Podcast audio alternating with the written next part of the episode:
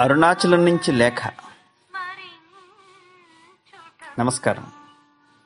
ప్రముఖ రచయిత చలం కుమార్తె సౌరిస్ గారు రాసినటువంటి ఈ రచన అరుణాచలం నుంచి లేఖ మీకు అందిస్తున్నది లక్ష్మణ్ శాస్త్రి ఎల్ఐసి.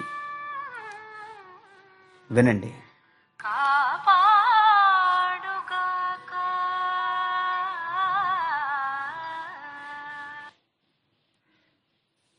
ఒక చిన్న కోనేటి గట్టున మెట్ల మీద కూర్చుని నీకు ఈ ఉత్తరం రాస్తున్నాను. దీక్షితులు గారు నాన్న స్నానం చేస్తున్నారు. ఎదురుగా అరుణాచలం కొండపైన శిఖరాన్ని మేఘాలు కనపడకుండా కమ్ముకున్నాయి. నా వెనకాతల చెట్ల మీద కోతులు గోల చేస్తున్నాయి. ఇంకా సూర్యోదయం కాలేదు. ఇంత పెందరాళ ఎప్పుడైనా నేను పక్క మించి చూసావా? అసలు ఈ నిమిషాన ఈ కోనేటి గట్టున నువ్వు నన్ను చూడడమే తటస్థిస్తే గుర్తుపట్టక ఎవరో ఆశ్రమం పిల్ల అనుకుని నిర్లక్ష్యంగా వెళ్ళిపోతావు. ఓ విధంగా ఆలోచిస్తే అసలు ఈ ఉత్తరం రాయడమే తటస్థించేది కాదు. సుమా? నేనేమైపోతానో నువ్వు ఆదుర్దా పడతావని. ఇంకా ఉత్తరం రాసేదెవరు చదివేదెవరు అనే వేదాంతంతో భీష్మించుకున్న మనసుకి మన ఇద్దరి స్నేహం అల్లరి. నేను నీ స్నేహం కోసం బాధపడ్డ రోజులు అవి జ్ఞాపకం చేసి బలవంతం మీద ఈ ఉత్తరం రాస్తున్నాను. నువ్వు మాత్రం ఈ ఉత్తరం చదివి అరుణాచలం ఏమిటి? ఎలా వెళ్ళింది అక్కడికి? ఎందుకు వెళ్ళింది అని ఆశ్చర్యపడతావు. నిశ్చయంగా. అసలు ఇంతవరకు ఈ ఊరి పేరే వినలేదు కదా నువ్వు? అవును నేను వినలేదు. దీక్షితులు గారు ఇంకా స్నేహితులు మాతో సెలవులు గడపడానికి వస్తారని నువ్వు వస్తే మనందరం కృష్ణకి కొండల మీదకి షికారులు వెళ్ళొచ్చని మననే కదా నీకు నేను ఉత్తరం రాసింది? కానీ ఈ దీక్షితులు గారు వచ్చి మొత్తం అంతా మార్చేశారు. ఇప్పుడు తలుచుకుంటే నా డెస్టినీనే మార్చారనిపిస్తోంది. ఆయన అరుణాచలం నాన్నను కూడా వీలైతే తీసుకెళ్దామనే ఉద్దేశంతోనే వచ్చారు ఇక్కడికి.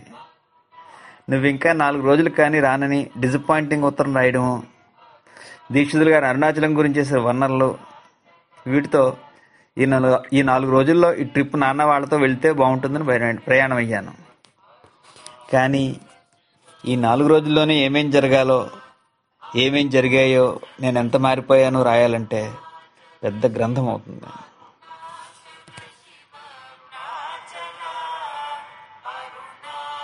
బిలవెట్ నా మీద నీ కోపమా?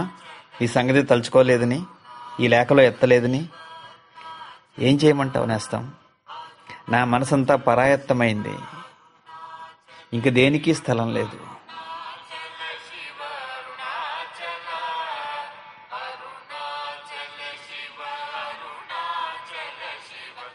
మధ్యాహ్నం నాలుగు గంటల కాట్పాడిలో బస్సు ఎక్కి ఆ అరవ్వాళ్ళ మధ్యలో ఇరుక్కుని బయలుదేరాం ఇక్కడికి.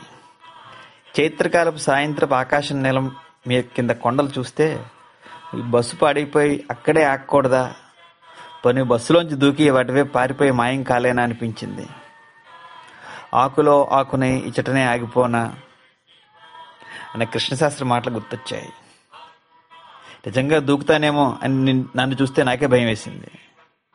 కానీ ఎంత ఇంప్రాక్టికల్ ఇంత విశాలము ప్రశాంతము పరిశుభ్రమైన ప్రదేశాలు ఉండగా ఎందుకు ప్రజలు దుమ్ములో గోల్లో మురుగులో నివసిస్తారో తెలుస్తోందా? ఇన్నాళ్ళు నేను అలాంటి మురికి బస్తీల్లోనే ఉన్నాను కదా. బుద్ధి యోచన ఉన్న మనిషినేనా అనుకున్నాను. ఇంక మళ్ళీ వెళ్ళి ఆ మురికాలవల మధ్య కాఫీ హోటళ్ళ వాసనల్లో మోటార్ కోతలు మోతల కింద బతుకుతాను కదా అని దిగులేస్తోంది.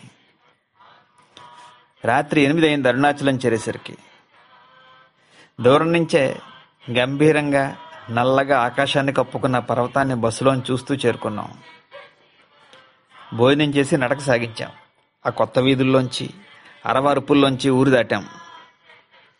దీపాలు దూరం అయిపోయాయి ఆశ్రమం రెండు మైళ్ళ దూరం అనేసరికి రైళ్ళలో బస్సులో కూచుని కూచుని పట్టుకుపోయిన కాళ్ళు కన్నీళ్ళు గచ్చాయి గుండెల్లో రాయి పడింది.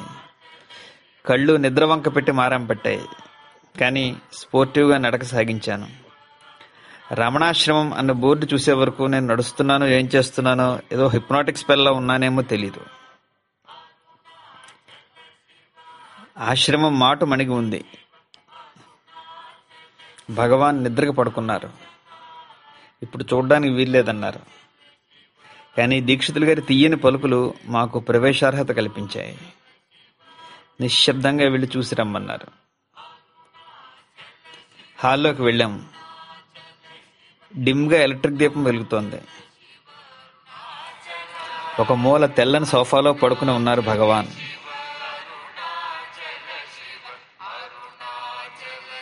ఒకరు పక్కన కూర్చుని ఆయింట్మెంట్ రాస్తున్నారు ఆయన కాళ్ళకి. నా హృదయం తెలియని కారణం వల్ల జాలితో దిగులుతో కుంగింది. నాన్న ఇంకా దీక్షితులు గారు సాష్టాంగ నమస్కారం చేశారు. నేను నమస్కరించాను. ఏం చేస్తున్నానో తెలియకుండానే. లేచానో లేదో షాక్ తగిలినట్టుగా ఒళ్ళంతా తిరిలయ్యి వణుకొచ్చింది. రక్తం తల్లోకి ఎక్కింది ఇన్నాళ్ళు అలాంటి అనుభవం నాకు ఇప్పటివరకు కలగలేదు. ఇదంతా నా పిచ్చి ఇమాజినేషన్ నవ్వుతావు నువ్వు. నేను ఒప్పుకోకపోను. కానీ మన జీవితము మనం సీరియస్గా వాస్తవం అనుకునే ఈ విచారము సంతోషము ప్రేమ క్రోధము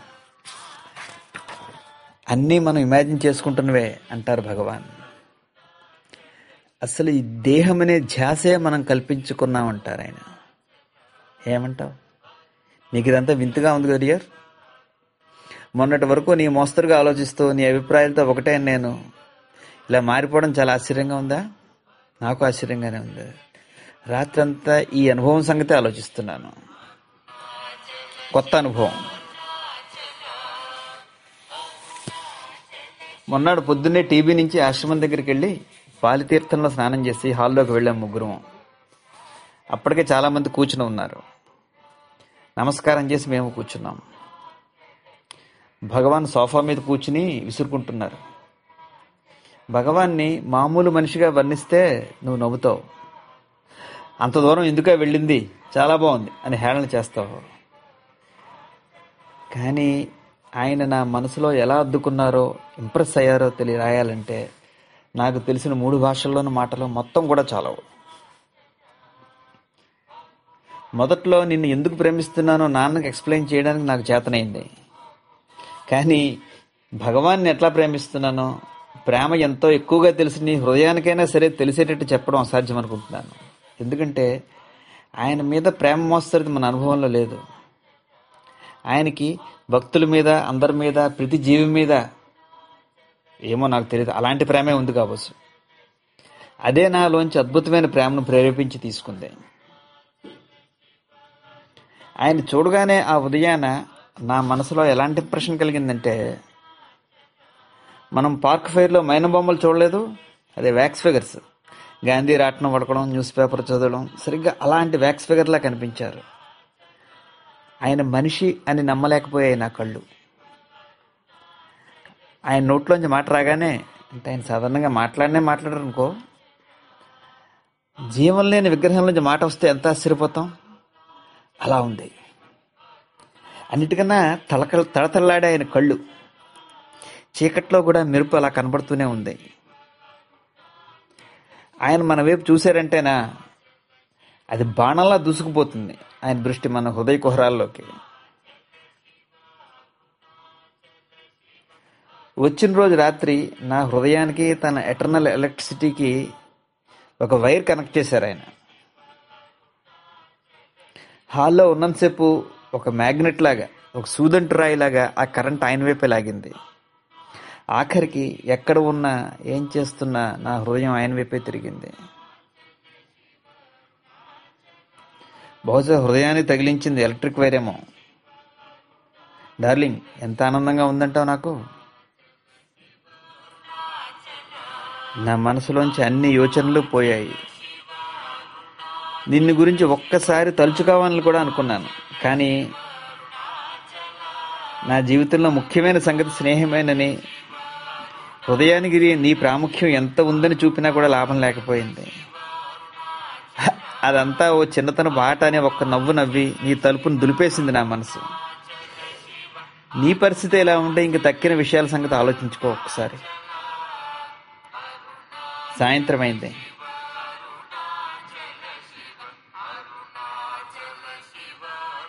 భగవాన్ కొండ మీదకి వెళ్ళిపోయారు. నేను గేటు దగ్గరికి వెళ్ళి నిల్చున్నాను. ఆయన్ని తీసుకెళ్ళినటువంటి అరుణాచలం కొండవైపు చూస్తూ లేత నీలం ఆకాశంలో ఎర్రగా పిరమిడ్లా నించునుంది అనుకున్నాను. A heart immersed in peace. Bhagavan వచ్చారు. హాల్లో ప్రజలు కిక్కిరిసిపోయి ఉన్నారు. నాన్న నేను బయట భగవాన్ కిటికీకి ఎదురుగా దడి మీద అల్లుకున్న పువ్వులు తీగను ఆనుకుని కూర్చున్నాం. బాదం చెట్టు దగ్గర ఇద్దరు గుజరాతీ యువకులు చిన్నపిల్లలతో ఆనందంగా ఆడుకుంటున్నారు. నాకేం తోచడం లేదు ఎందుకు వచ్చానో అంటున్నాడు నాన్న.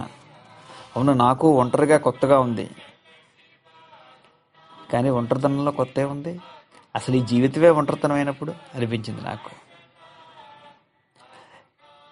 ఎందరూ ఉన్నా నిజంగా తలుచుకుంటే ఒక్కదాన్ని ఒంటరిదాన్ని లోకమే కొత్త నాకు. లోకానికి నేను కొత్త.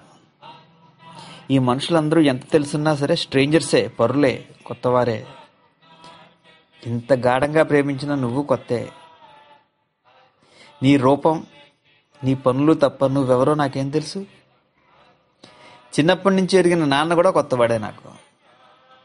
కానీ అరుణాచలం ఎంత మాధుర్యాన్ని ఇస్తుందో ఇక్కడ జీవితం కూడా అంత మధురంగా కొత్త కొత్తగా ఉంది. ఇంకా పాతది ఎవరికి కావాలి? ఆ ఆనందాన్ని భరించలేకపోతుంది నా అర్భక శరీరం. ఒక్కసారి అంత ఆనందాన్ని కొత్తని తేజస్సుని భరించలేక కొత్త వధువుల ఉడికిపోతోంది నా హృదయం.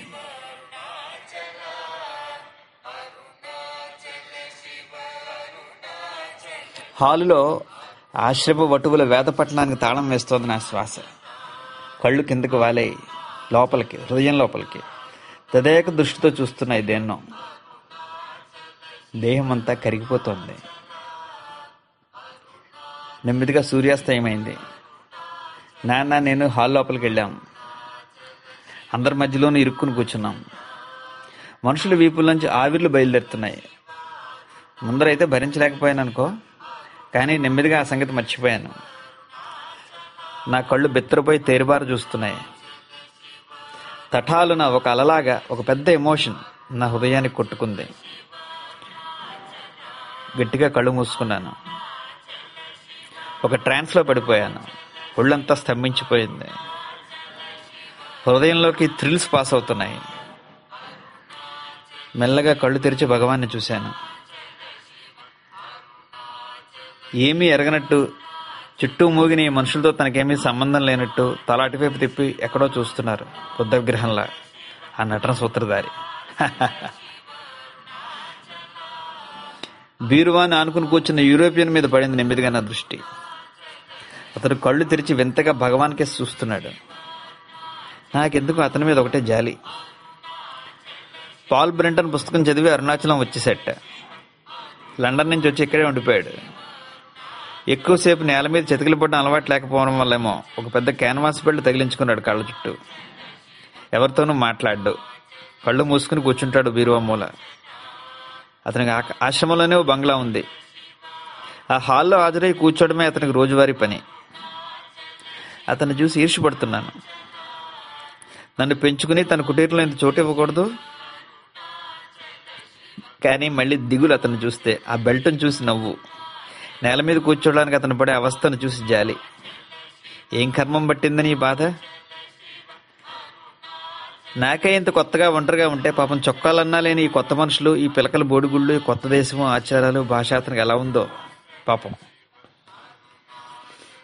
గంట విని అంతా భోజనాలకు లేచారు.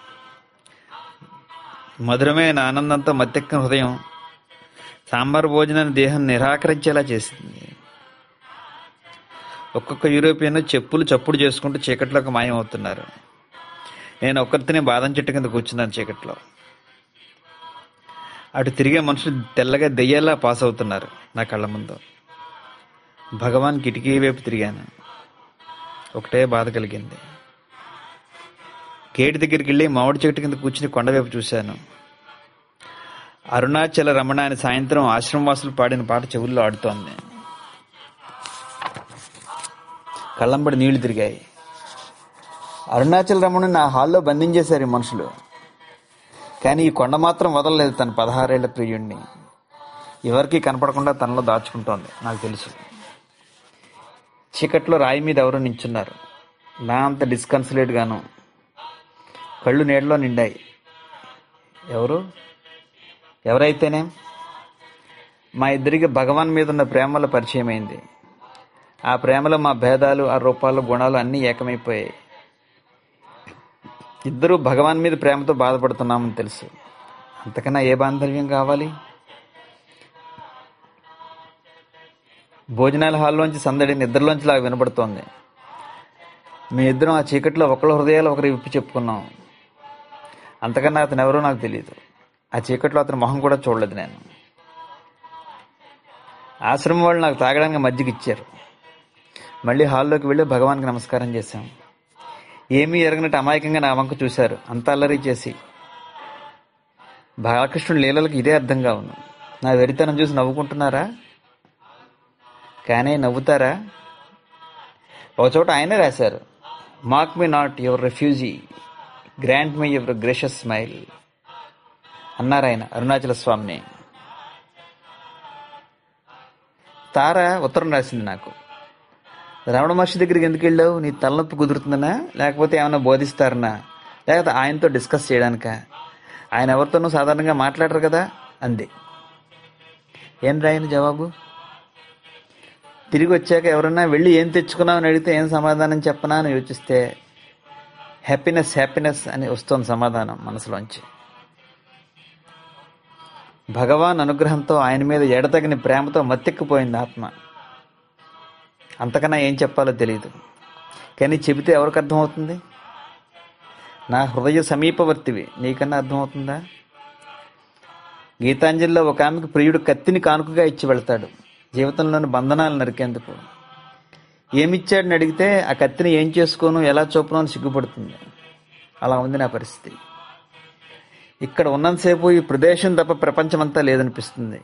ఇక్కడే ఉండిపోవాలనిపిస్తుంది. భగవాన్ని విడిచి వెళ్ళాలని లేదు. నిజాన్ని విడిచి మాయలోకి ఎలా వెళ్ళని చెప్పు? కానీ ఇక్కడ ఒంటరిగా ఎలా ఉండగలను? ఈ సమస్య పాపం నాన్న ముందు పెడితే భగవాన్ అడుగు అన్నారు. భగవాన్న ఒక విగ్రహంతో ఒక ఐడియాతో ఒక భావంతో ఎలా మాట్లాడేది? ఆయన ముందు మాట్లాడగలనా నేను? భయానాం భయం భీషణం భీషణానాం.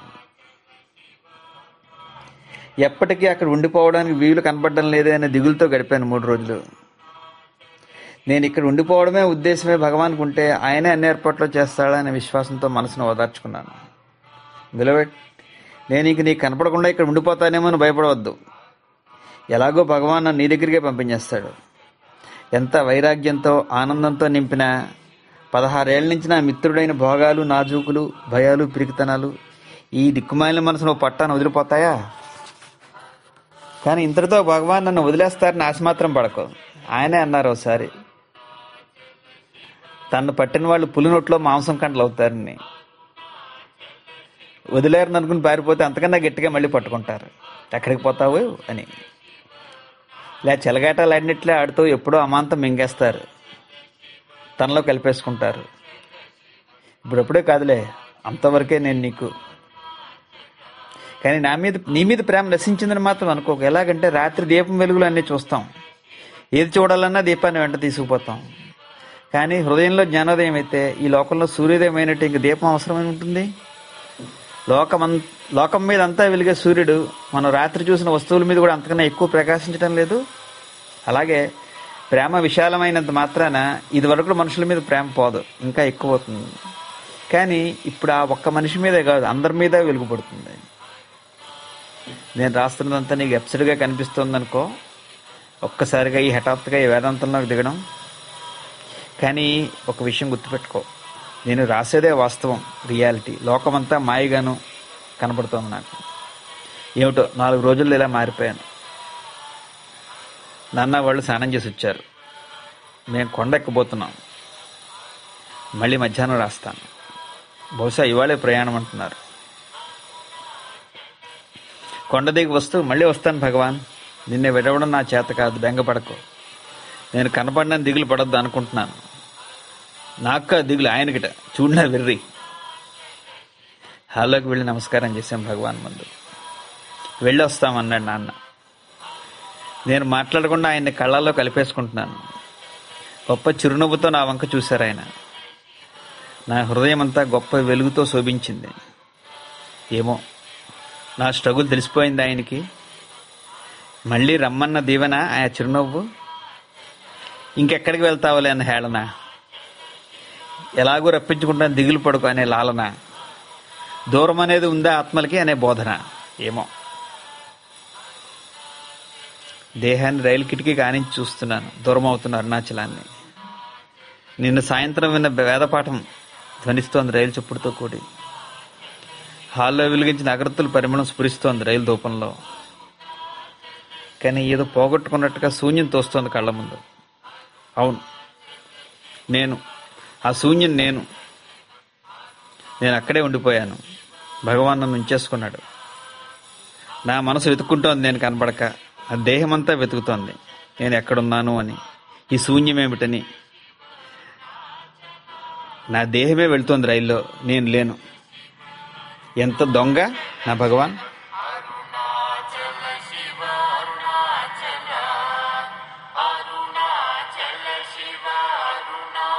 సెలవు నమస్తే